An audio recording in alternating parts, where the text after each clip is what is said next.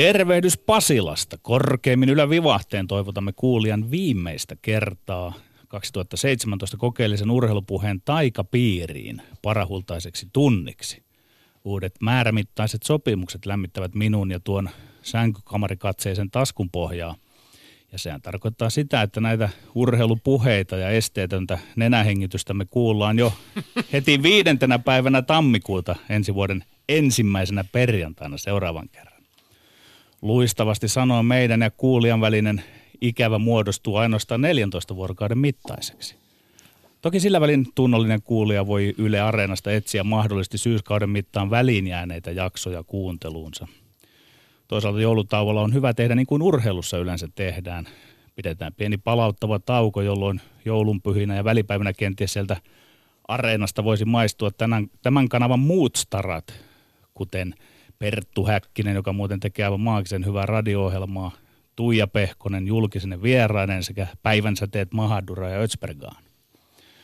Korvaa ja ajatusta on hyvä tuulettaa välillä muullakin kuin urheilulla.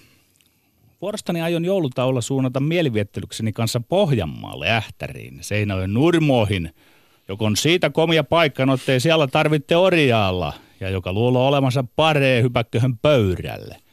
En ole aivan varma, tuloako pikkuveli kans. Voi olla, jotta ei, koska niillä Sakialla ja Ylisakialla on jo aattona Niiralan montus peli Kapasen Hanneksen pojan joukkuetta vastaan. No, mutta koska sieltä lennonjohdosta maineikas päävalmentajamme Janne Nieminen jo käsimerkein hoputtaa, lausun tähän alun lopuksi niitä sanoja, joita minulta arvotenkin odotetaan ja joista minulle kohtuullinen korvaustyönantajan puolta maksetaan. Miten vetelisen yhteen menneen syksyn urheilussa? No, voin tehdä työtä käskettyä ja muistini varassa sormeilla tämän urheilun syyslukukauden koskettimistoa. Päähän kohdistuneella takslauksillahan suomalainen urheilu lähti liikkeelle. Voi olla, ettei oma pääni ole niistä toipunut vieläkään, vai mikä on, mutta kun tässä oli nyt hyvin monipuolista eri kulmilta eri välineissä urheilua viisi kuukautta käytännössä ihan joka päivä tavalla tai toisella seurannut ja analysoinut. Minulle on käynyt, kuten aikoinaan Kalervo Kummolalle oli käynyt, kun hän oli lukenut Sihvosta urheilulehdestä. Hän ei ollut tullut hullua hurskaammaksi. Osaltani tuo ei ole nyt moite urheilua kohtaan, päinvastoin se on eräänlainen kunnianosoitus urheilulle. Nimittäin mitä enemmän olen ammatikseni tekemissä urheilun kanssa, sitä enemmän urheilun mysteeri kasvaa ja karkaa käsistäni. Mitä enemmän perehdyn, sitä paremmin hoksaan, miten vähän ymmärrän. Ja nyt, kun päähän ei enää kohdistu taklauksia, tajuan, että minä mikään väistyvä uros ole. Päinvastoin. Jos urheilun jumalat suovat, tässä on vielä sen seitsemän vuoden urakka edessä yrittää setviä tätä urheilun suurta mysteeriä. Eli ei kun töihin. Meillä on tänään, tänään vieraanamme koripalloilija kasvava urheilupersona Juho Nenonen. Tervetuloa. Kiitoksia kutsusta. Mitä sinun mielesi nousee päällimmäisenä pintaan omasta urheilusyksystäsi? On ollut ihan hyvä, hyvä urheilusyksy. Tietenkin joukkueen kannalta saa mennä joululomille kärkipaikalta. Se aina lämmittää niin, niin pelaajan, valmentajan kuin katsomonkin mieltä. Ja ehkä nyt vielä sitten viimeisimpänä tultiin eilen illalla tuolta Barcelonasta, urheilun mekasta. Oltiin siellä katsomassa vähän FC Barcelonaa ja, ja Deportivoa vastaan saatiin nautiskella aikamoinen maali Kimara – sen lisäksi tietenkin suomalaiskamppailu Malaga vastaa Barcelona oh. siellä. Oikea, oikea klassikko, jossa Petteri pelasi 12 minuuttia ja Sasu 8 minuuttia. Molemmat jäi nollille. Me, meidän piti, mä juttelin Detmanin kanssa ennen kuin menin sinne, että mä menen vähän piristämään poikia sinne, niin, mutta näyttää siltä, että mua ei enää kutsuta sinne toista kertaa. Semmoinen piristi. Tää, pakko mainita vielä tuohon myöskin, koska Petteri ei sitä maininnut, mutta tota, kun puhuit, että, että hyvin on pelit sujunut ja johdatte, johdatte siis Salon Vilppaan kanssa korisliigaa. Eli, eli tämä mainittakoon kaikille kuulijoille, jotka miettivät, että kuka Juhan, Juhan Enonen siellä oikeastaan on. Kyllä niin. mä ajattelin, että tämä on itsestäänselvyys. Kaikki varmasti tunnistaa no äänestä viimeistä. Juuri näin. Nyt viimeistä. Joo. Mutta koska tuolla puolen verkkoa näyttää Lindgren tanteerava jo näyttää kuin viilipytty Björn Bori aikoinaan odottaessaan kuumakalle John McEnroyn syöttö, on sopiva sudenhetki mennä lähetyksessä eteenpäin. Minullakin on täällä, kuten McEnroylla konsonaan, mikki vasemmassa kädessä, oikea jalka edessä, pompautan palloa kahdesti kenttään ja syöttö lähtee. Me olemme Lindgren. ja Sihvonen. Ja asiaa, joo. Ai, ai että, Bori ja McEnroe nappasit noin, Lindgren vai Sihvonen. Mulla on itse asiassa yksi tässä vähän myöhemmin, Harding ja Kerrigan. Mä tuun palaamaan siihen hetken päästä, se saattaa yllättää sinut. Mutta me tiedämme nyt, että teki ö, jäsen Sihvonen mitä tahansa tämän viikon väittelyssä. Hän ei voi saavuttaa viime vuotista johtoaseman tuomaa mielen rauhaa joululomille leijaillessaan. Johto on ja pysyy kehän tässä nurkkauksessa. Oliko se nyt niin, että joko lukemin 11, 8 tai 10, 9? Niin, niin ne on ne matemaattiset ne on, ne on ne matemaattiset mahdollisuudet. Siispä on odotettavissa, että jäsen Sihvonen paitsi tankkaa, myös treenaa, ainakin fyysisesti parin viikon tauon ajan. Hän taatusti siis tankkaa, mutta ei ole tämän syksyn aikana tankannut siinä merkityksessä, kun pohjoisamerikkalaisessa palloilukulttuurissa sanaa käytetään tanking, kun tarkoittaa siellä tahallaan häviämisen taidetta, joka sattumoisin on muuten yksi meidän päivän väittelyaiheestamme. Tämän sanan etymologia on kiinnostava. Se alun alkaen viittaa ei siis tankkeihin äh, esimerkiksi panssarivaunuina, vaan itse asiassa äh, äh, uima-altaina, joihin siis sukelletaan, eli sukeltamiseen. Ja sitä alettiin ensin käyttää terminä tenniksessä, kun pelaaja päätti niin sanotusti sukeltaa hävitäkseen tahallaan vaikkapa yhden erän saadakseen myöhemmin etua tai sitten hävitäkseen koko ottelun esimerkiksi vedonlyöntisyistä tai kuten tullaan myöhemmin tuossa NBA-keskustelussa puhumaan, niin draft-etua saavuttaakseen. No, Lindgren ja Sihvonen, Lindgren vai Sihvonen, yhden vinkin voin jäsen Sihvoselle antaa jo nyt joululomille. Kauniin musiikkivinkin, joka liittyy vahvasti urheiluun. Ja nyt päästään Hardingin ja Kerriganin. Amerikkalainen laulaja ja lauluntekijä Sufjan Stevens julkaisi Mainio Veikkonen runsas viikko sitten täysin yllättäen uuden kappaleen, uuden biisin, uuden sinkun nimeltä Tonya Harding. Sen biisin nimi on Tonya Harding. Harding ja Kerrigan, Harding ja Kerrigan ja Yamaguchi Biisi on aika häkellyttävä kunnianasutus yhdelle oman aikansa kovimmista taitoluistelijoista, Tony Hardingille, jotka useimmat meistä muistaa varmaan saman tapaa kuin minä itsekin muistin. Se oli se tyyppi, joka, eh, joka tota, puolisoineen päätti palkata jonkun körilään telomaan Nancy Kerriganilta polven ja koiveen pilatakseen tämän olympiakarsinnat Lillehammerin kisojen 94. No, tämä Stevensin, Sufjan Stevensin biisi on äärettömän kaunis ja se on jopa tämmöinen ihaileva, vähän omituinenkin tribuutti Hardingille, jonka elämä ei ole mennyt ihan helpointa polkua. Ja joululomilla voi mielenkiinnostaa myöskin googlailla Sufjan Stevensin biisin kylkeen kirjoittamaan pikku esseen Tonya Hardingista itsestään, tällaisesta sisukkaasta atleetista Oregonin Portlandista, joka tuli köyhemmistä oloista, jonka ankara ja vähän väkivaltainenkin äiti ompeli muun muassa tyttärensä kisaasut samalla kun muut pukeutuvat johonkin Vera Wangin luomuksiin. Hän oli työväenluokasta ponnistava tämmöinen huippuatleetti, joka, joka koitti panna – kampoihin sitten mu- muille, muille tota, vähän erilaisista olosta ponnistaneille taitoluistelijoille.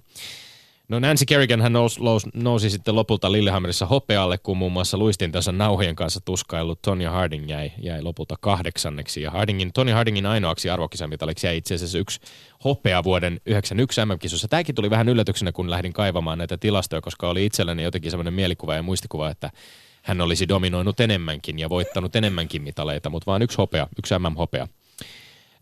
Myöhemmin sitten ongelmat Hardingin elämässä jatkuivat, mutta kiinnostava hän on, kuten usein epätäydelliset ihmiset, rosoiset ihmiset ja rosoiset urheilijat ovat. Suosittelen kyllä perehtymään ja, ja tutustumaan tähän biisiin ja Tonya Hardingin elämään Josta biisissä on muuten, sit on vielä siis kahdessa eri sävellajissa tehdyt versiot, sen tahtiin voi joulun aikaan tunnelmoida ja hautoa kostoa sitten kevätkaudelle, Petteri. Niin kumpi Ä, meistä oli kumpi älä, nyt? Älä, älä ota mitään, niin mä en tiedä, sitä ei ole ehkä määritelty, mutta älä, älä tuo ainakaan mitään tota, Ra, mit, mitään, niin, mitään rautakankia mukaan, kun tänne seuraavan kerran astelet. Meidän tämän viikon Iloiset väittelyaiheemme ovat seuraavanlaiset. Yksi. Lauri Markkasen ja Chicagon hyvät otteet eivät lämmitä, jos kesän varaustilaisuudessa tavoitteena on valita uusi huippulupaus. Tulisiko Bullsin hävitä pelejä jatkuvas, ja, jatkossa sopivasti, kyllä vai ei? Kaksi Yle Urheilun asiantuntijaryhmä valitsi sata parasta suomalaisurheilijaa kautta aikojen, joista vain 13 on joukkuelajien edustajia. Onko listan painotus liikaa yksilöurheilussa, kyllä vai ei? Ja kolme, Urheilusuomi-dokumenttisarja omisti kokonaisen jakson suomalaisurheilijoiden tappioille ja pettymyksille. Ovatko kansalliset urheilutraumamme hyvää viihdettä? Kyllä vai ei?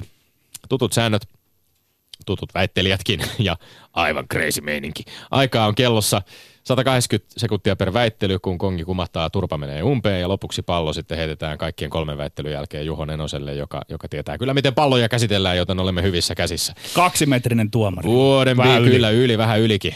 Vuoden viimeisiä viedään, onko jäsen Schiffonen valmiina? Sitten mennään. Yksi. Lauri Markkasen ja Chicagon hyvät otteet eivät lämmitä, jos kesän varaustilaisuudessa tavoitteena on valita uusi huippulupaus. Tulisiko Bullsin hävitä pelejä jatkossa sopivasti? Kyllä vai ei? Ei, kun mä vastaan tähän, että ei, ettei tul, pulssin tulisi hävitä pelejä edes puolitahalla. Mä kritisoin samalla viihdebisnestynyttä ammattilaiskoripalloa. Varaustilaisuus ja järjestelmä ovat nerokkaita tasottamaan sarjaa, tuomaan lisää tasaisuutta, jännitystä ja suosiota sarjaa, lisäämään sitä mukaan taloutta. Mutta jotain on peruuttamattomasti urheilussa vielä, jos vähäkään ajatellaan. Ja tiedän, että niin NBS ajatellaan, että joidenkin seuraa joukkueet tähtävät jumpo sijalle.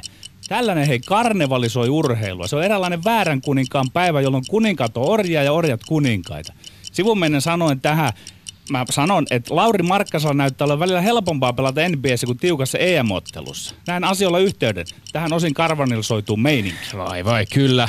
Puls on kusemassa ruhtinaallisesti omiin muroihinsa, kun se on pitkän takkio, tappio, tappioputken perään saanut höngän päälle. Ja voitti tuossa jo peräti seitsemän matsia putkeen ennen viimeinen tappiota. Ja enimmäkseen tietysti Nikola Miroticin otteiden ansiosta. Miroticin oma rekordi on tämä sama 7-1 kuin Pulssilla hänen paluunsa jälkeen.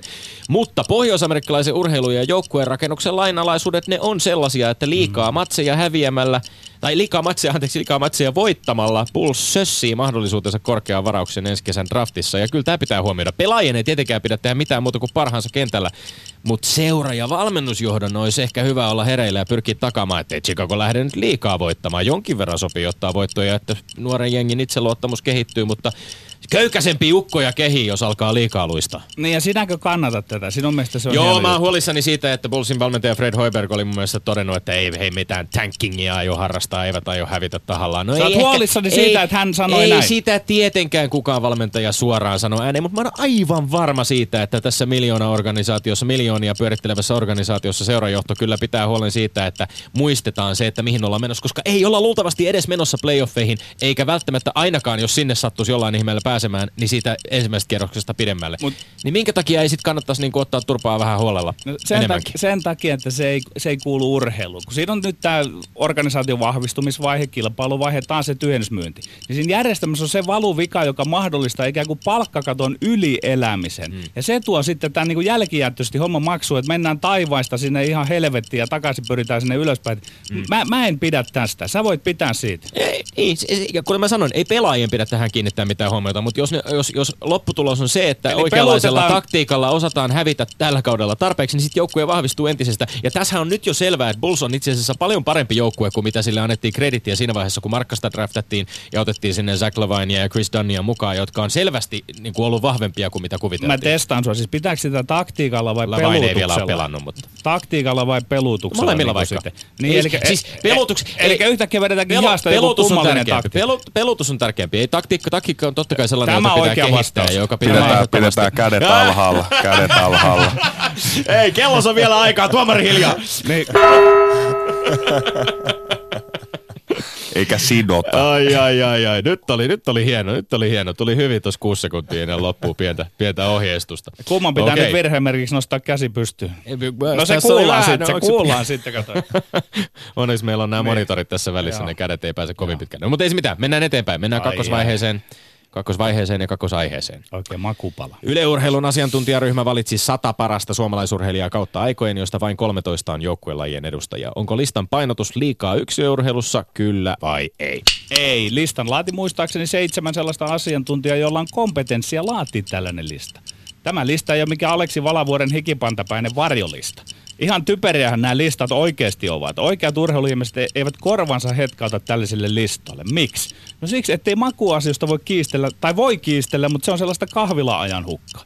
Mulle on ihan sama, ketä on, ketä ei ole listalla. On mahdottomuus listata sata parasta suomalaista urheilijaa kautta aikoja. Mutta kun nämä viisi asiantuntijana mukana, mukaan lukien meilläkin vierailut nerokas Juha Kanero, ovat päätyneet tällaiseen listaan, niin ei siihen sitten ole nokan koputtamista. Lista on lista, ei se on mikään pelikirja. Pelikirjoilla on väliä, ei listoilla. 13 joukkueella edustaja on ihan sopiva määrä, 23 olisi myös, tai 33 tai 43. No, 53 olisi ehkä vähän liikaa.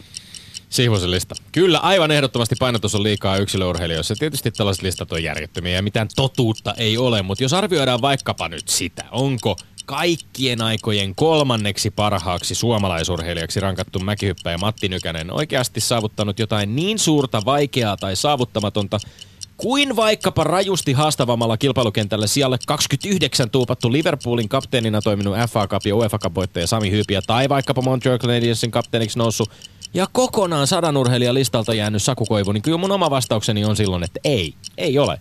Suomalainen voimakas olympiamitalipainotus näkyy listalla ja samoin valitettavasti hyvin voimakas yksilöurheilijoiden nostaminen joukkuepelien atleettien yläpuolelle. Tomi, noita yksittäisiä nimiä on ihan turha vedellä. Niitä voi vedetä loppuun asti. Sä esiin, voit, sä voit vetää tämän kortin esiin, ja me ei päästä mihinkään tässä, jos sä vaan toteat, että tämä on mä asiantuntijaraadin jotain näkemys muuta? ja sillä hyvä. Niin, no mä sanon sitten sen, että kun sä oot tuommoinen 90-luvun lapsi, mm. niin sulta puuttuu se historiallinen tavallaan niin kuin perspektiivi tähän koko hommaan. Että kun tätä listaa on tehty, niin mä oon ymmärtänyt, että tämä on tehty sillä lailla, että tämä kuvastelee tätä suomalaisen urheiluhistoriaa. Ja siinä historiassa yksilölajien asema on ollut suurin piirtein täl- tällainen. Mutta kun sinä, sinä luet sitä niin kuin piruraamattua, niin kuin noita listoja Ei, mä, ei, ei, mä, mä, pidin tämän listan historiallisesta monimuotoisuudesta. Se on ehdottomasti sen Mutta ansioksi silti sanot, että joukkueen edustajia ja niin Sanon edelleen. ehdottomasti, koska jos ajatellaan näitä yksittäisiä tapauksia, joita siellä on, niin kyllä se saa vähän niin kuin päätä pyörittelemään, että Mikael Chelman, yksi maailman parhaista käsipalloista omana aikana, No, 11 yksittäisiä kautta nimiä. ammattilaisena. Totta kai yksittäisiä nimiä. Tai Hanna Möttölä jostain sieltä, mikä 65 tällä listalla.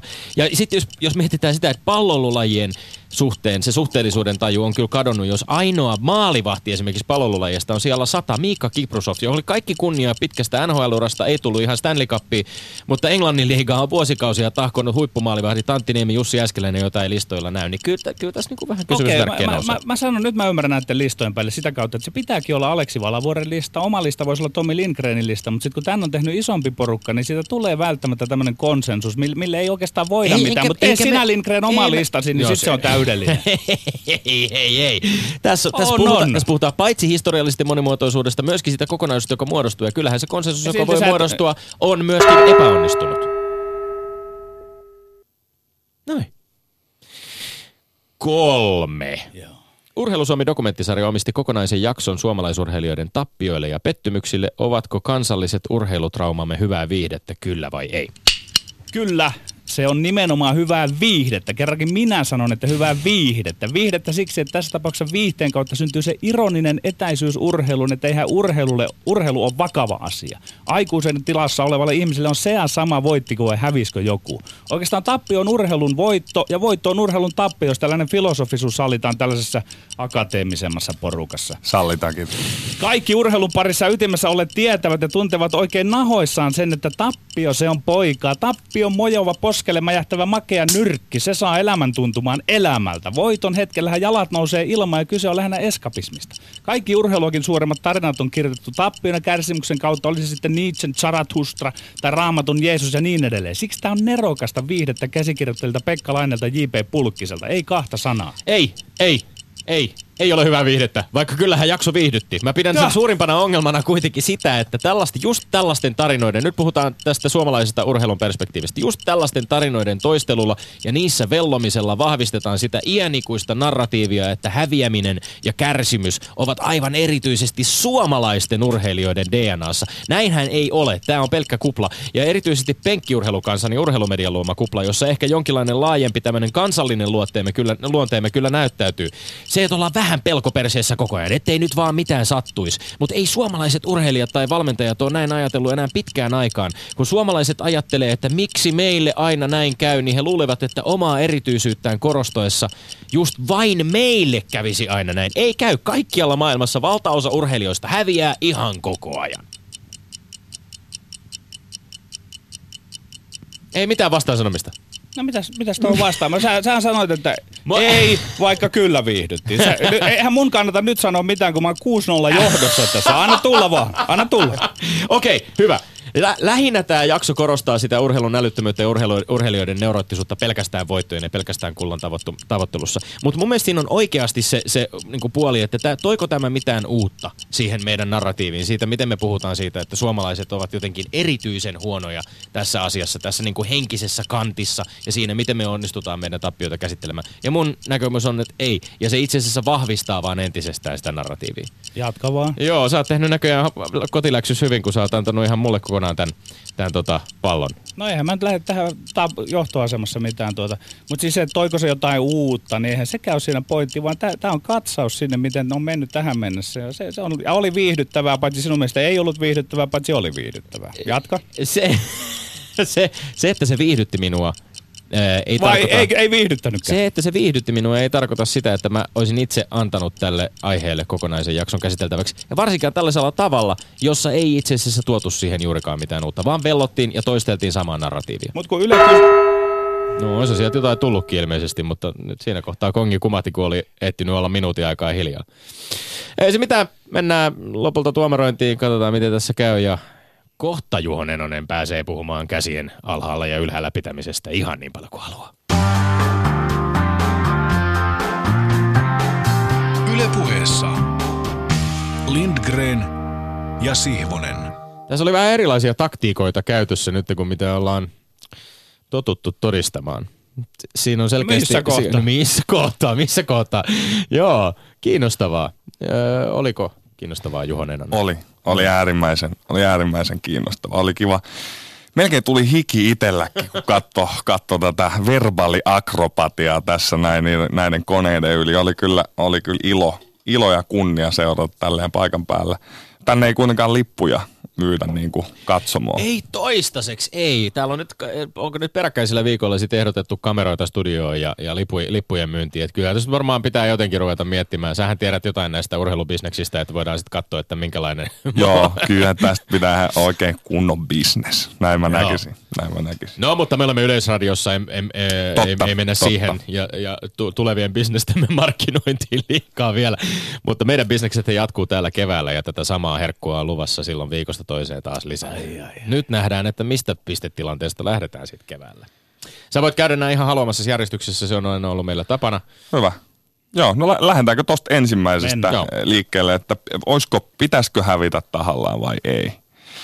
No, tä, tää, nyt täytyy sanoa, että Tomihan lähtee aika, aika haastavasta tilanteesta. Vähän, vähän olin naamasta näkevinäni, että, että, tota, että oli vaikea, oli vaikea asetelma usein, usein niin kuin hä, pelkän, pelkän niin kuin häviön puolustelu, se ei ole ikinä, ikinä kivaa. Pakko vähän tämmöisen pikku, pikku tota, knoppina kertoa. Ennen vanhaahan tämä draft-systeemi meni niin, että, että todellakin viimeinen joukkue sai ensimmäisen, ensimmäisen varausvuoron ja, ja niin edelleen. Nykyään se on lotto. Eli siis se on, äh, siis arvotaan just tämän takia. Mä en muista, olisiko se, tämä nyt menee varmaan vika ja teidän palauteboksi päättyy, kun mä tiputtelen vääriä nimiä, mutta mun mielestä olisiko ollut Bobby Orr tai jotain vastaavaa. Ja mä en muista, olisiko se ollut Houston vai mikä joukkue. Oli ihan, ihan niillä viimeisillä sijoilla ja katsomu rupesi hu- huutaa sieltä lose one more get Bobby Orr vai jotain, jotain vastaavaa. Ja sitten siellä tajuttiin, että ei perhana, kun jengi oikeasti tänkkää näitä matseja ihan, ihan niin kuin hirveästi, niin, niin siihen pitää keksiä jotain ja sitten tuli se draftisysteemi. Tässä ollaan niin kuin jännän problematiikan äärellä, kun, kun ennuste oli se, että Chicago Bulls tulee tällä kaudella olemaan väistämättä umpisurkea. Kyllä. Ja, ja nyt se vähän vaikuttaakin siltä, että yllättäen näin ei olekaan. Et yllättäen äh, kaupat, joita tehtiin tuossa draftin yhteydessä, saatiin Markkanen, saatiin Dan, saatiin Zach Lavine ja, ja nyt vielä, vielä kaiken lisäksi näiden nuorukaisten, taitaa olla kaikki, onko se ka- 20, 22, 23, sitten siellä on 26-vuotias Nikola Mirotic, joka, joka on loistanut palunsa jälkeen. Neljä ukkoa, joiden keski-ikä on joku 22V. Niin tota, aika, aika silleen niin kuin hassu tilanne tietysti, koska oltiin niin kuin varauduttu siihen, Kyllä. että tämä tulee menee aika penkin alle tämä kausi. Joo, joo. No, mutta sitten taas toisaalta tässä on vielä aika monta matsia. On ja, se on ja siis heidän suonen rekord- vetojahan kyllä, tulee kyllä. Ja aina heidän, itse heidän rekordinsahan on siis ky- nyt eilisen viimeöisen tappion jälkeen 10 voittoa 21 häviötä, että, että kuitenkin miinuksen puolella Joo, ollaan vielä ihan selvästi. rankasti. No, mutta katsotaan, eihän sitä tiedä, mutta, mutta ei nyt jäädä tähän ensimmäiseen. Tämä oli, eihän, en, niin kuin, että en, mä en pysty ikinä allekirjoittaa sellaista, että ruvetaan hävillä, hä, hävi, häviämään tahallaan. Muistetaan Kyllä. myös, että tuomarinhan ei tarvitse allekirjoittaa itse väitettä tai sitä kumpi on puolustanut, vaan ehkä se kumpi on puolustanut raivokkaammin ja onnistuneemmin. Mutta tämän hyväksyn, tämä piste on jaettu, niin tää Kyllä. tästä ei protesteja enää esitetä. Kyllä.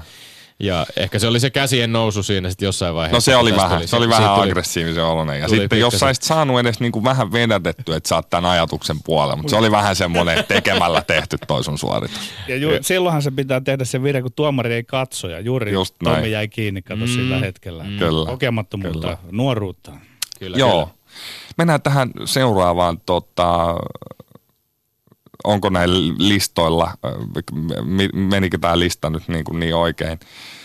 Ensin pitää Petterille kyllä sanoa, että semmoinen toteamus, että listoilla ei ole väliä. Niin eihän semmoinen nyt voi pitää paikkansa. Me- Meillä on hei Spotify top-lista. Mm-hmm. Jos Alma nousee siellä korkealle, koko Suomi menee sekaisin. Meillä on Schindlerin lista, mm. jossa oli Sillä Schindler, oli se oli väliä. aika iso juttu, jossa Sillä oli oli väliä. Schindlerin listalla. Ethän sä voi sanoa, että listoille ei ole merkitystä. Sä, ja, ja, ja ilmeisesti Valavuoren lista oli sullakin mennyt vähän tunteisiin.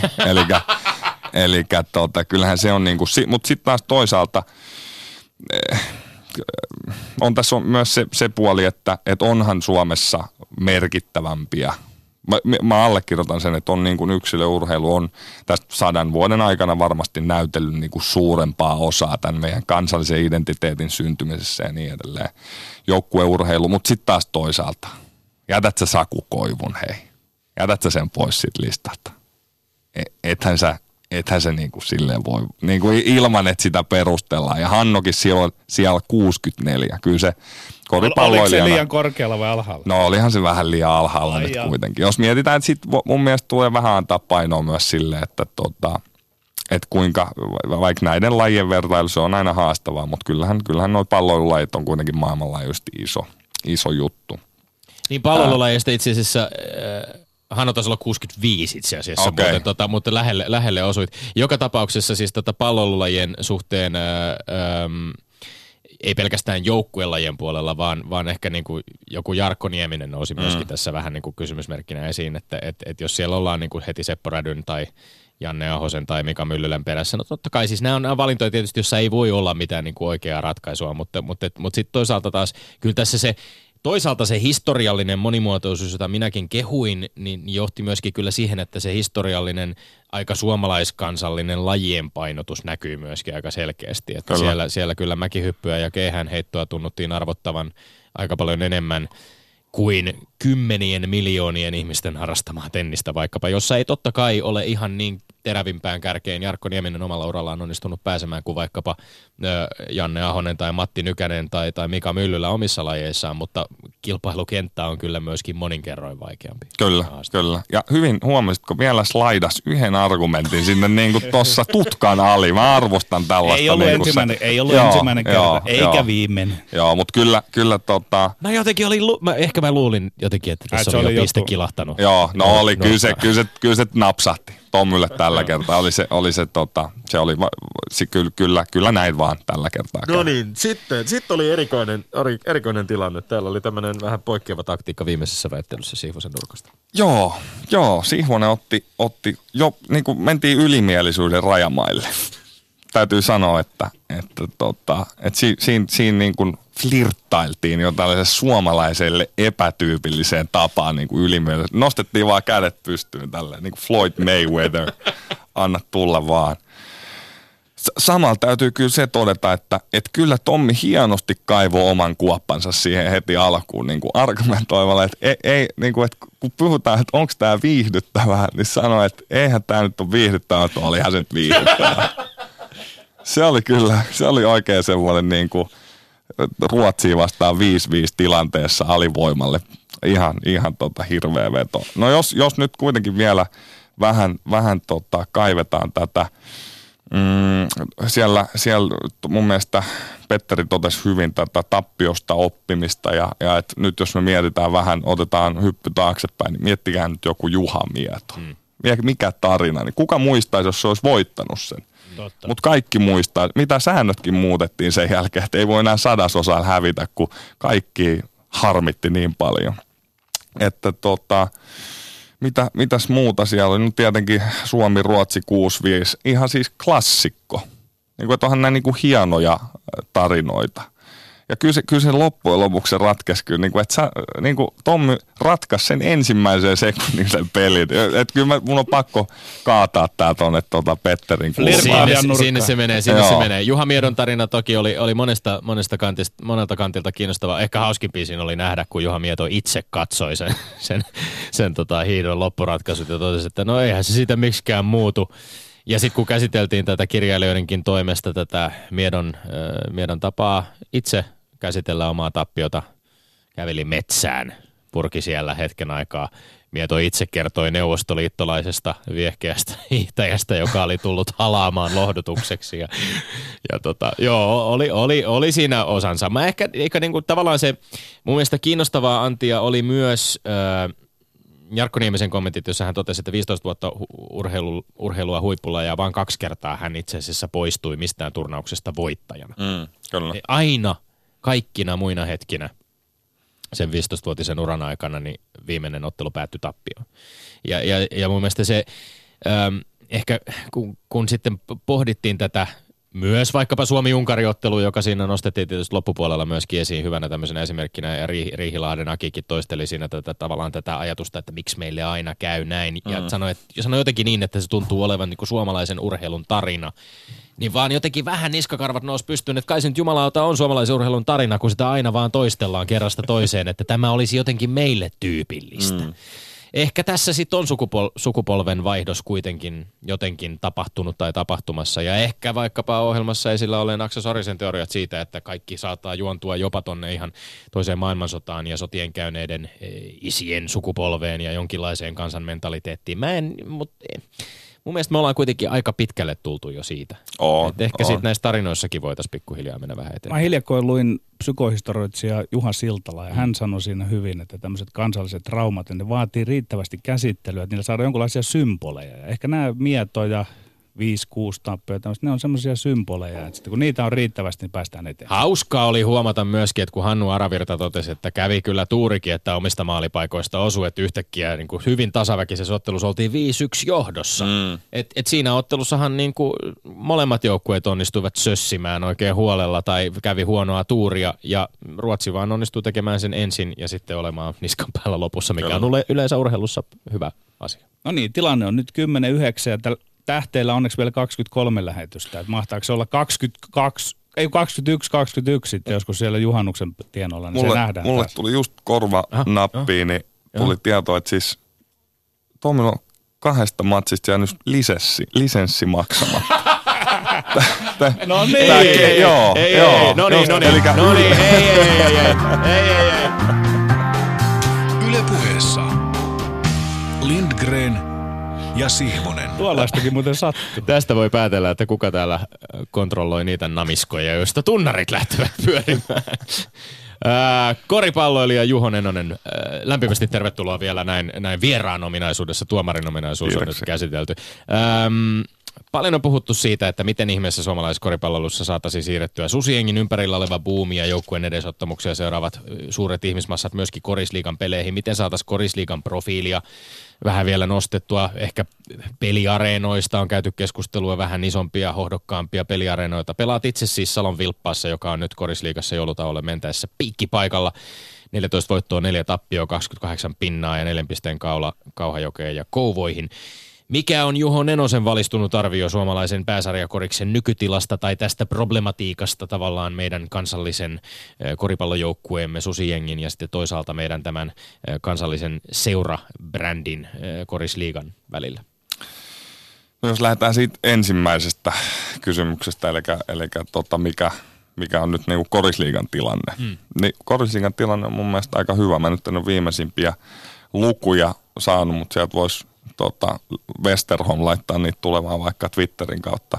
Katsojaluvut on nousussa, ää, asiakastyytyväisyys tapahtuu ja niin edelleen. Sekin taitaa olla aika hyvissä kantimissa, että, että se itse tuote on itse asiassa aika hyvä, se perustuote. Eli niin kuin suomalainen koripallo laatu, laatu on niin kuin aika kohdillaan, mikä nyt näkyy siitä, siitä jo, että ihan, ihan ok menestystä. Kataja on niitä tuolla euro, eurokentillä, vaikka ja, ja Bisonit silloin, kun oli siellä mukana, just juteltiin tuossa tossa, tota, coachin kanssa, joka oli siellä messissä ja ne kertoi kerto sitten jollekin venäläisjoukkueelle oma joukkueensa budjetin, niin rupesi vaan nauramaan, että ei ole totta, että ei tolle saa kahta pelaajaa edes täällä näin, että, että tota, siinä, siinä suhteessa niin kuin suhteellisen pienillä resursseilla on onnistuttu tekemään niin kuin aika hyvä tuote. Mutta sitten se, mitä sanoit noista halleista esimerkiksi, niin kyllähän Lätkä on niin kuin siis tehnyt tässä vuosien varrella ihan mielettömän hienon työn, niin kuin siis vuosikymmenten aikana, että ne puitteet on kunnossa. Ja kyllähän sinne, että kun siellä nyt ei näy mitään puolapuita tai mitään vastaavaa, että jos nyt miettikää nyt, jos me pelattaisiin jollain kurlinkentän lätkää, että siellä olisi viiva, viiva, viiva helvetti ja niin edelleen, niin kyllä se, kyllä se niin kuin vaikuttaa varmasti siihen. Se hieno työ on sisältänyt myöskin aika paljon äh, lobbaustyötä. Kyllä. Ja se on sisältänyt aika paljon su- suhteiden luontia myöskin tuonne politiikan puolelle. Meillä on tietysti paljon puhuttu siitä, että kuuluuko urheilu ja politiikka yhteen, millä tavalla ne kulkee käsikädessä, mutta kun lähdetään näitä ö, resursseja ja infrastruktuuria eri lajeihin rakentamaan, niin silloin varsinkin tu- mennään hyvin vahvasti esimerkiksi kunnallispolitiikan puolelle ja niihin päätöksiin, joita näitä areenoita ö, tehtäessä mm, tehdään. Ja, ja, ja ö, se tietysti on niin kuin monien muiden lajien parissa herättänyt myöskin vähän närää ja kateutta se, että millä tavalla lätkä on onnistunut sementoimaan sen oman asemansa ja millä tavalla jäähalleja on tähän, tähän maahan putkahdellut. Kun taas sitten monissa muissa lajeissa ne olosuhteet on vähän, vähän heikommat. Onko koriksen puolella kateutta lätkää kohtaan? No mun mielestä semmoinen niin kateus ja kyräily, se ei niin kuin tuota yhtään mitään. Et se, mitä mun mielestä pitäisi tehdä, niin oppia siitä ja katsoa, että mitä se on tapahtunut. Et just Antero Jokista meidän Salon GM haastateltiin synttärihaastattelu eilen, ei muuta kuin sinne niin oikein, oikein paljon onnea. Totesi hyvin, että jos hän saisi päättää, niin hän palkkaisi saman tien, kun Detman lopettaa joskus tuon niin maajoukkue koutsaamisen, niin lobbaamaan tota puolta. Et kyllähän, kyllä sieltä pitää mun mielestä oppia ja, ja niin kuin miettiä, että mitä, mitkä asiat on tehty hyvin, missä on tehty mahdollisesti virheitä ja oppii. Fiksu on semmoinen kaveri, joka pystyy vähän muidenkin virheistä oppimaan. Että, että päinvastoin, että ei, eihän siinä ole mitään. Se on vaan mahtava juttu, että meidän lätkähän on tuonut siis Suomelle ihan uskomattoman paljon. Hei, Never Forget 95. Onko se, jo, onko se muuten elokuvateattereissa? On jo, on, on jo. Joo, joo, mä en ole vielä käynyt katsoa, mutta käyn katsoa ja käyn katsoa uudestaankin vielä. Että, että kyllä siellä on paljon opittavaa meillä. Mutta miten Juho Nenonen analysoisit sitä, että maajoukkueella on puumi päällä – ja välttämättä ei kuitenkaan siellä paikallisissa seuroissa. Onko tällä jotain semmoista isompaa taustaselitteä? No me, me itse asiassa tätä on tuolla, itsellä on niitä taustoja siellä urheilujohtamisen tutkimuksessa ja, ja opetuspuolessa, niin mä uskon yksi niin kuin selitys sille on varmasti tämä niin kuin identiteettipuoli, että jotta, jotta ihmiset innostuu jostakin lajista – ja, ja oikeasti niin kuin haluaa mennä seuraamaan sitä, niin sitä täytyy, joko sen täytyy olla uskomattoman hienoa viihdettä tai sitten sen täytyy, niin kuin siellä täytyy olla jotain, mihin pystyy niin kuin kiinnittyä. Ja mä, sehän niin kuin, te kaikki tiedätte ne tyypit, jotka seuraa maajoukkueen lätkää, maajoukkueen fudista, maajoukkueen korista. Että se laji ei ole välttämättä niin kuin se ykkösjuttu, mutta että siellä on, me, me keräännytään niin kuin yhteisenä suomalaisena porukkana katsomaan sitä hommaa nyt kun mennään äh, niin kuin seurajoukkuepuolelle, niin yhtäkkiä se kansallinen identiteetti, suomalaisuus ei olekaan enää mikään juttu. Ei se erota niitä joukkueita toisistaan. Meidän pitäisi niin kuin pystyä tarjoamaan jotain, jotain niin kuin vähän enemmän. Ja tässä siis jälleen kerran lätkässä, siellä on joukkueet pitkillä perinteillä. Meillä on HIFK, kaksikielinen, punainen, stadilainen ja niin edelleen, joihin ihmiset kiinnittyy hyvin. Klubi on tehnyt sen tietenkin Fudiksen puolella. Äh, Sotkamo Jymy – no se tunnetaan pääasiassa siitä, että se melkein aina voittaa Suomen mestaruuden, mutta silti, että, että siellä on, siellä on niin hyviä esimerkkejä siitä, että miten, miten sen pystyisi tekemään. Mutta silloin puhutaan seuraidentiteeteistä ja, ja, ja, ja eri lajeista voidaan nostaa varmasti sellaisia esimerkkejä, voidaan nostaa joukkueita, joilla on hyvin selkeä, vahva oma seuraidentiteetti. Öm, mutta osittainhan tämä on myöskin niin kuin historiallisen kehityksen seurausta ja sitä, että minkälainen historia jollain seuralla on vaikkapa ta- takana ja miten pitkäjänteistä työtä seurat tekevät juniori, oma, oman junioritoiminnan osalta ja sitten taas toisaalta pääsarjatasolla erilaisissa kilpaillessaan. Mä mietin vaan sitä, että jos, jos kyse on siitä, että meillä pitäisi olla, niin kuin, jos, jos ymmärsin sen oikein mm. tavallaan sen argumentin, että, tässä, että me tarvittaisiin jollain lailla vahvempia ide, seuraidentiteettejä myöskin Suomeen, jotta me saataisiin houkuteltua ihmisiä niihin liikakatsomoihin lajista toiseen, myöskin koriksen puolella, niin onko siinä vaarana sitten se, että jos niitä lähdetään tavallaan kovin voimallisesti tai keinotekoisesti tämmöisen niin kuin nykyaikaisen brändirakennuksen myötä puskemaan, että se, et, et, et se ei välttämättä ihan ihmisillä luihin ja ytimiin sitten kuitenkaan mene, tai siinä tulee semmoinen jonkinlainen vähän väkinäinen Totta kai siinä, äh, niin kuin, että eihän sitä pysty varmasti niin kuin, liikaa puskemaan, tai ei saa, että siitäkin on varmasti huonoja esimerkkejä. Mutta esimerkiksi Sounders FC, äh, tota Major League Football-joukkue, Mä- Seatlesta, joo. Seatlesta, niin tota, kun ne nousi sarjaan, ne teki hirveän määrän, kande, mikä sen kirjan nimi on, Authentic Masterpiece, Sounders FC, kertoo sen, niin kuin, la- sen joukkueen synnyn, ja ne teki hirveän määrän töitä just sen, sen niin kuin, identiteetin kanssa, ne, ne koko sen niin kuin faniporukan, siellä oli kauhean niin kuin, äh, miten se sanotaan, semmoinen piilevä kysyntä sille. Ja ne sai kaivettu sen ulos sieltä. Ennen kuin kausi alkoi, ne oli myynyt yli 10 000 kausikorttia ja niin edelleen. Ne, ne muun muassa osallisti sen kaupungin sen identiteetin luomiseen sillä, että ne äänestytti sen, sen sijaan, että ne olisi ilmoittanut, että seuran nimi tulee olemaan tämä, niin ne, ne äänestytti siitä. Koitti saada sitä kautta porukkaa mukaan ja niin edelleen. Että, että sit paljon sellaisia pieniä juttuja, mi, mit, mitä siellä tehtiin tosi hyvin ja oikein. Ja sitä pystyy, sitä pystyy varmasti edesauttaa. Eihän se tietenkään ole mikään patenttiratkaisu, että jos meillä on tämä homma kunnossa, niin kaikki on hyvin. Että se on yksi osa sitä pakettia. No meillä on tässä nyt pöydällä kaksi johtopäätöstä, että seura-identiteet, paikalliset identiteetit on hiukan ohuita ja sitten toinen fakta on se, että koripallo on aika vähän harrastajia sitten kuitenkin. Ja sitten tähän nähden se menestys on huippuluokkaa ja mä oon koittanut sitä paljon miettiä, että miten se on mahdollista. Ja mä esitän nyt lyhyen teorian. Koripallo on niin sanottu myöhäisen erikoistumisen laji. Toki meillä on näitä Mäkelärinteen lukijoita, näitä ne auttaa siihen sen vähän massan kanssa, mutta suomalaisessa urheilussa lasten urheilu ei välttämättä ole kovin kilpailuista. Se ei haittaa teitä korisjätkiä. Koriksessa etsi, ehtii sen vitsan vääntämään vähän myöhemminkin vielä. Mitä olette tästä mieltä, Juhanen? No mä, mä oon ihan täysin samaa mieltä. Mä oon itse asiassa elävä esimerkki tästä. Mä rupesin siitä pelaamaan vasta 12-vuotiaana, joka on niin kuin suhteellisen myöhäinen aika niin kuin tänä aikana, kun lajit aloitetaan siinä niin kuin viiden ja kuuden välillä. Mä pelasin lätkää, mä pelasin fudista, mä harrastin judoa ja painia ja niin edelleen, joka vielä vähän näkyy ehkä mun otteissa tuolla kentällä. Mutta tota, kyllä, kyllä, kyllä, mä näen, että toi on, toi allekirjoitan ton kyllä ihan täysin. Ja mitä tulee tuohon tohon, tota, mä luulen, että meidän koripallo, kor, koripallossa on Suomessa mun mielestä aika hyvä valmennussysteemi. Meillä on aika ammattimaiset valmentajat, meillä on aika hyvä valmennuskoulutus ja niin edelleen. Et mä luulen, että tässä on yksi syy siihen, että minkä ta- takia meillä on suhteessa niin kuin aika, aika hyviä pelaajia, vaikka harrastajamäärät on suht pienet.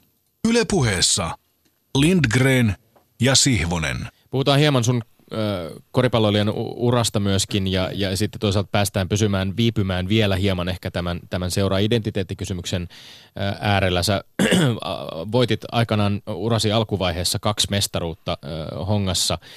Tosiaan siis aivan, aivan uras alkuvaiheella joukkueessa, joka on oikeastaan niin kuin monenlaisiin vaikeuksiin päätynyt samoin kuin espoolaisessa palloilukulttuurissa lajista toiseen aika monet, monet joukkueet.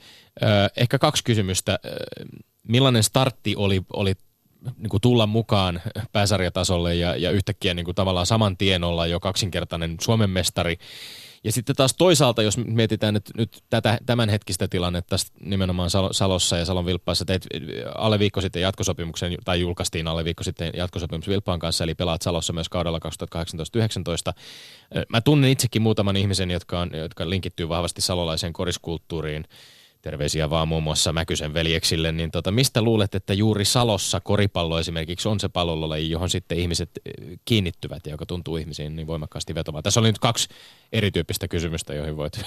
Joo, mä, mä muistan vaan sen toisen enää, että miten, miten ne mestaruudet, ne mestaruudet varmaan. Ai niin, ne mestaruudet, joo. Muistan joo. nyt no, miltä tuntuu, miltä tuntuu? No itse asiassa toi on hauska, hauska, hauska tota, tarina siinä suhteessa, että olisiko se ollut Jukka Matinen vai kuka meille sanoi nuorille pojille silloin, kun tuli toinen mestaruus, että hei, et, et, tämä ei niinku ole ihan normaalia sitten.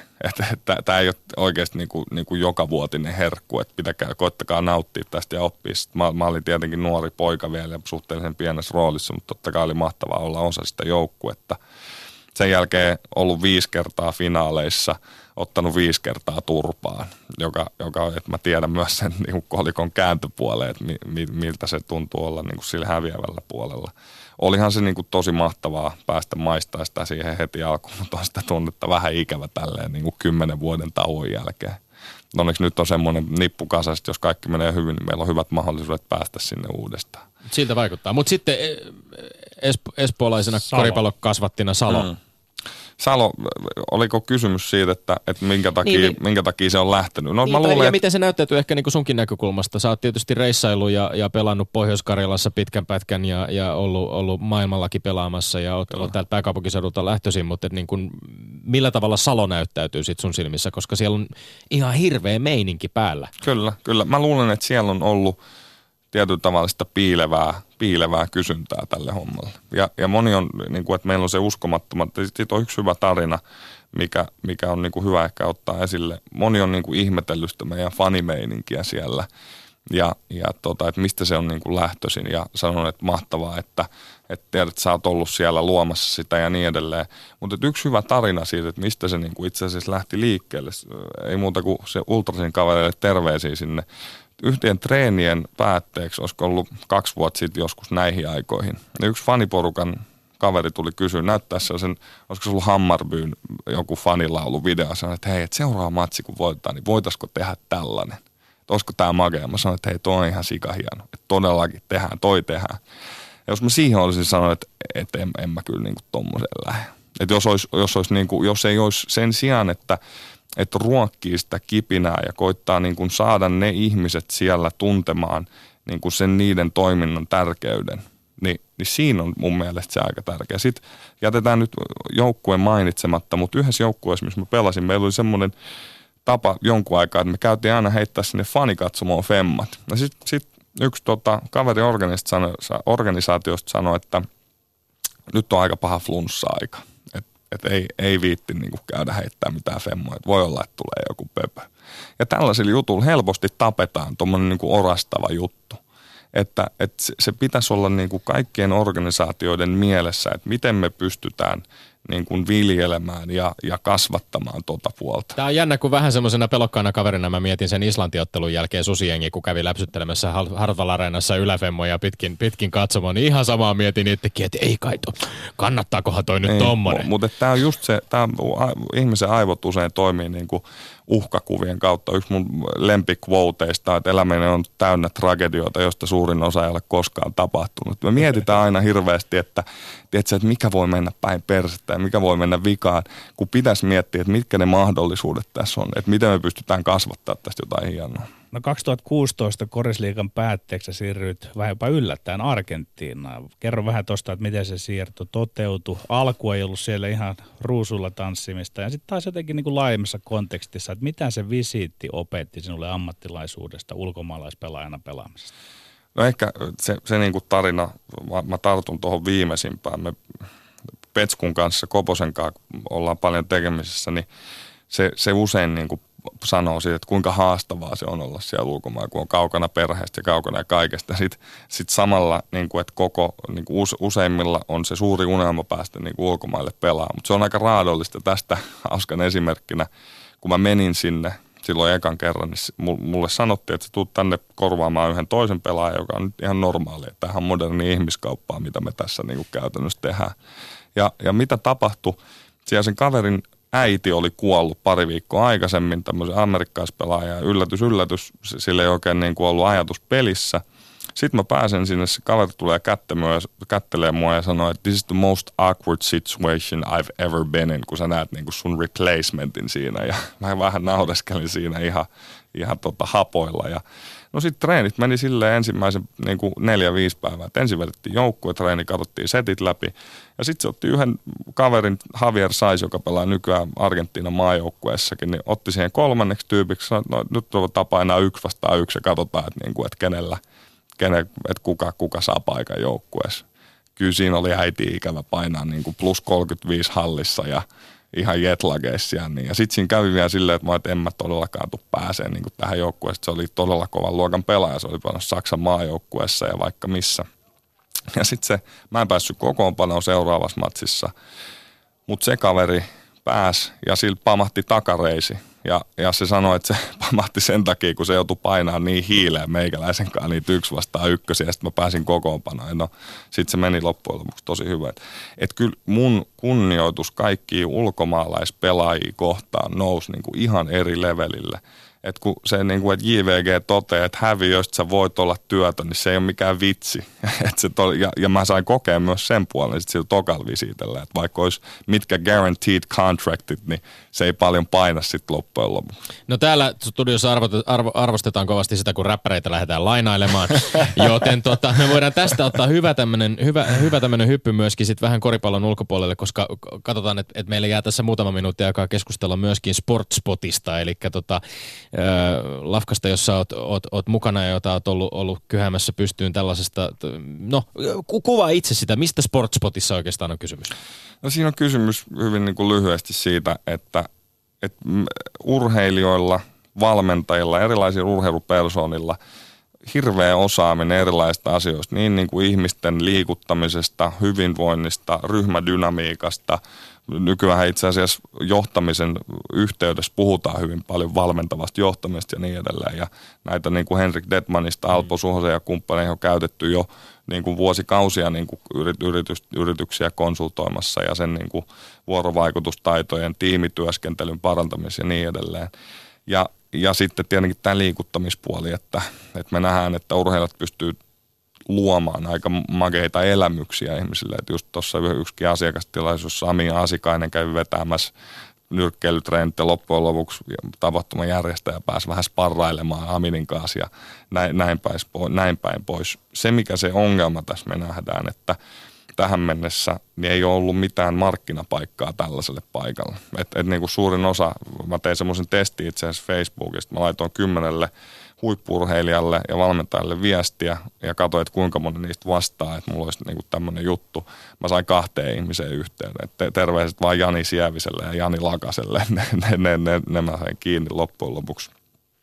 Ää, ja me nähdään, että siinä on niinku aika paljon mahdollisuuksia niinku suhteessa työhyvinvointiin, erilaisiin tapahtumiin ja niin edelleen te nettisivuillanne lupaatte tarinoita, kokemuksia, elämyksiä, mutta mitä jos hahmotellaan vähän, millaisin konstein voisi olla kuviteltavissa, että urheilijat, valmentajat ja urheilupersonat kykenisivät enempään kuin tarinoiden, kokemusten, elämysten tarjoamiseen. 90-luvun lopulta alkoi trendi, jossa jääkiekkovalmentajat ryhtyvät yritysvalmentajiksi Rauno Korvin ja kumppaneiden johdolla. Mikä on se aito ja oikeasti oleva kosketuspinta, joka on urheilun ja vaikkapa yrityselämän välillä, vai onko sitä? On sitä varmasti. Et nythän, nyt tuossa me puhutaan tietenkin enemmän siitä, tota, siitä niin kuin valmentajaosaamista, koska se on tietenkin lähempänä sitä johtamista. Että, mm. että jos miettii jotain ryhmädynamiikkaa ja jouk- joukkueen niin kuin rakentamista, niin joukkueethan käy käytännössä jokaisen kauden päätteeksi YT-neuvottelut. Katsotaan, että paljon on pussissa rahaa, ketkä laittaa pihalle ja ketä otetaan tilalle, jonka jälkeen se tiimin rakentaminen lähtee uudestaan. Sen lisäksi sen niin kuin, niin kuin nykytyöyhteys lähtökohta, että se on asiantuntijoiden johtamista. Sulla on paljon erilaisia persoonia, paljon erilaisia egoja siellä, jota sun pitää, jotka sun pitäisi saada niin kuin toimimaan yhtenä porukkana. Ja se on aika intensiivinen, aika intensiivinen kokemus monella tavalla. Että kyllä, kyllä siellä on varmasti, tai on, tiedetään, että on paljon annettavaa, että varsinkin tuolla puolella. Mutta tässä ei, ei ole kyse siis pelkästään siitä, että pidettäisiin niin kuin puhujatilaisuuksia sinänsä. Ei, ei. Ja se on niin kuin aktiivista, siinä on, se on toiminnallista. Teillä on siis, mä, mä mietin lähinnä sitä, että, että just ehkä urheili, urheilijat tai valmentajat motivaatio puhujina – ehkä se semmoinen huoli tai, tai uhkakuva, mikä itsellä tuollaisesta, tai se kritiikki, joka, joka sitten niin nousee tällaista kohtaan, on, että onko vaarana se, että, että mukana on valtava määrä omia epäilemättä niin kuin omassa lajissaan huippuammattilaisia huippuja, jo, jo, joiden anti sitten muille kuin urheiluyhteisöille saattaa niin kuin typistyä vähän semmoiseksi kliseiksi. Joo, joo, ei siis idea onkin, että ei pelkkää puhetta. Nyt äh, Minna Teuromäki sanoi Hesarin haastattelussa tosi hyvin, että, että urheilijat, urheilijat usein niin kuin, niillä on enemmän taitoja ja osaamista kuin ne itse ymmärtääkään. Ja Minna itse asiassa itse tosi hyvä esimerkki tästä. Meillä oli tulos yksi asiakastilaisuus, mihin piti ensin mennä Laura Lepistön vetää vähän niin kuin urheilupuolta, joka johti sitten siihen, että Laura ei päässyt paikalle ja me saatiin Minna siihen tilalle. Ja mä en eka, mä voin myöntää, että mä en eka tiennyt, että kuka on Minna Tervamäki. Sitten kun mä googletin sen kuvan, mä, että kyllä mä oon hänet nähnyt. Ja sitten kun tutustuin tarkemmin, niin ihan mieletön osaaja. Siis niin kuin, että entinen huippubalettitanssija, se tieto niin kuin kehon toiminnallisuudesta, esimerkiksi ryhdin korjaamisesta, liikkuvuudesta. Pystyy antaa mielettömän hyviä vinkkejä. Tosi hyvät palautteet tuli siitä, että, että yksi koko tämän palvelun idea on siinä, että, että meillä on hirveästi osaajia, mutta millä sä, millä sä löydät niitä, jos niitä ei löy, niin kuin koota yhteen paikkaan. Ja me halutaan tämän palvelun kautta myös helpottaa sitä. No voidaanko ajatella, että Sportspotissa joskus ohjelmassa olisi myös urheilujohtaminen? Olet luonut Joensuun yliopiston tämmöisen opintokokonaisuuden sen tiimoilta. Ja sitä jos mitä suomalainen urheilu kaipaisi, parempaa urheilujohtamista. No joo, periaatteessa kyllä, mutta mä näen, että se on, että, että se on sen takia meillä on itse asiassa olemassa tämä urheilujohtamisen opintokokonaisuus myös verkon puolella. Että totta kai sitä kautta voisi antaa niin kuin vähän tuosta pisto, pistokoe-opetusta, mutta, mutta että se on, mä uskon, että se on niin kuin pidemmän, pidemmän. Se, se ei mene niin elämyksellisyyden puolelle, että se on jopa ihan niin kuin tällaista karu fakta. No y- yksi viimeinen kysymys, jos pystyt tiiviisti vielä jotenkin kuvaamaan sitä, että mikä on se kaikkein hienoin siistein juttu omassa lajissa, koripallossa, joukkueen lajissa, pallolajissa, jossa, jossa olet jo kahdella eri vuosikymmenellä itsekin tehnyt duunia. Se kollektiivisuus, se yhteistyö, joka koripallossa ilmenee, mikä on se anti, jonka sinä olet siitä saanut, joka voisit ehkä myöskin niin kuin antaa muille elämän osa-alueilla mu- muualla työskenteleville ihmisille? Olipa pitkä ja, pitkä ja haastava kysymys. Kyllä mä, mä luulen, että, mitenköhän mä nyt oikein tuohon vastaisin. Uh, no mä vastaan pienen esimerkin kautta. Nyt, nyt itse asiassa kävi niin, että, että mä en itse päässyt sinne EM-kisoihin pelaamaan. Niin, niin mä, mä olin siellä vastaamassa sit asiakastilaisuuksista yhdelle yritykselle ja, ja siellä mä pystyin kyllä tarjoamaan niin kuin huomattavaa lisäarvoa siihen matsiin siihen, että tiedät sä, että, että se asiantuntija olisi tietenkin siitä itse lajista. Mä en, mulla on tietenkin se urheilujohtamispuoli, mistä mä mielellään hirveästi puhun. Ehkä mä siitä pystyisin myös muutaman sanan kertomaan, mutta, mutta on, jos katsotaan, että mitä, mitä se on niin kuin antanut mulle, tämä menee ehkä vähän kysymyksestä ohi, mutta, mutta onhan, onhan Koris antanut, eh, ei nyt kaikkea tässä elämässä, mutta todella, todella niin kuin paljon, hirveän monelle eli osa-alueella. Loistava. Lämmin kiitos Juho Nenonen. Hyvä, kiitoksia. Kiitos. Ja sitten Tommi Lindgrenin mainekaa. Urheilu terveisiä. Tässä ehditään vielä futiksen puolelle hypätä ihan sekunniksi ja todeta, että Jesse Joronen, äh, futismaalivahti, uusi diili. FC Kööpenhamina on vuosia sitten maailmalle lähtenyt suomalaisveskari, jolla ovi sulkeutui Englannin Fulamissa, mutta jonka ura on nyt hienossa nousukiidossa Tanskan maalla. Me olemme Lindgren ja Siivonen, pysykää joulunakin tyylikkäinä. Kuulemiin.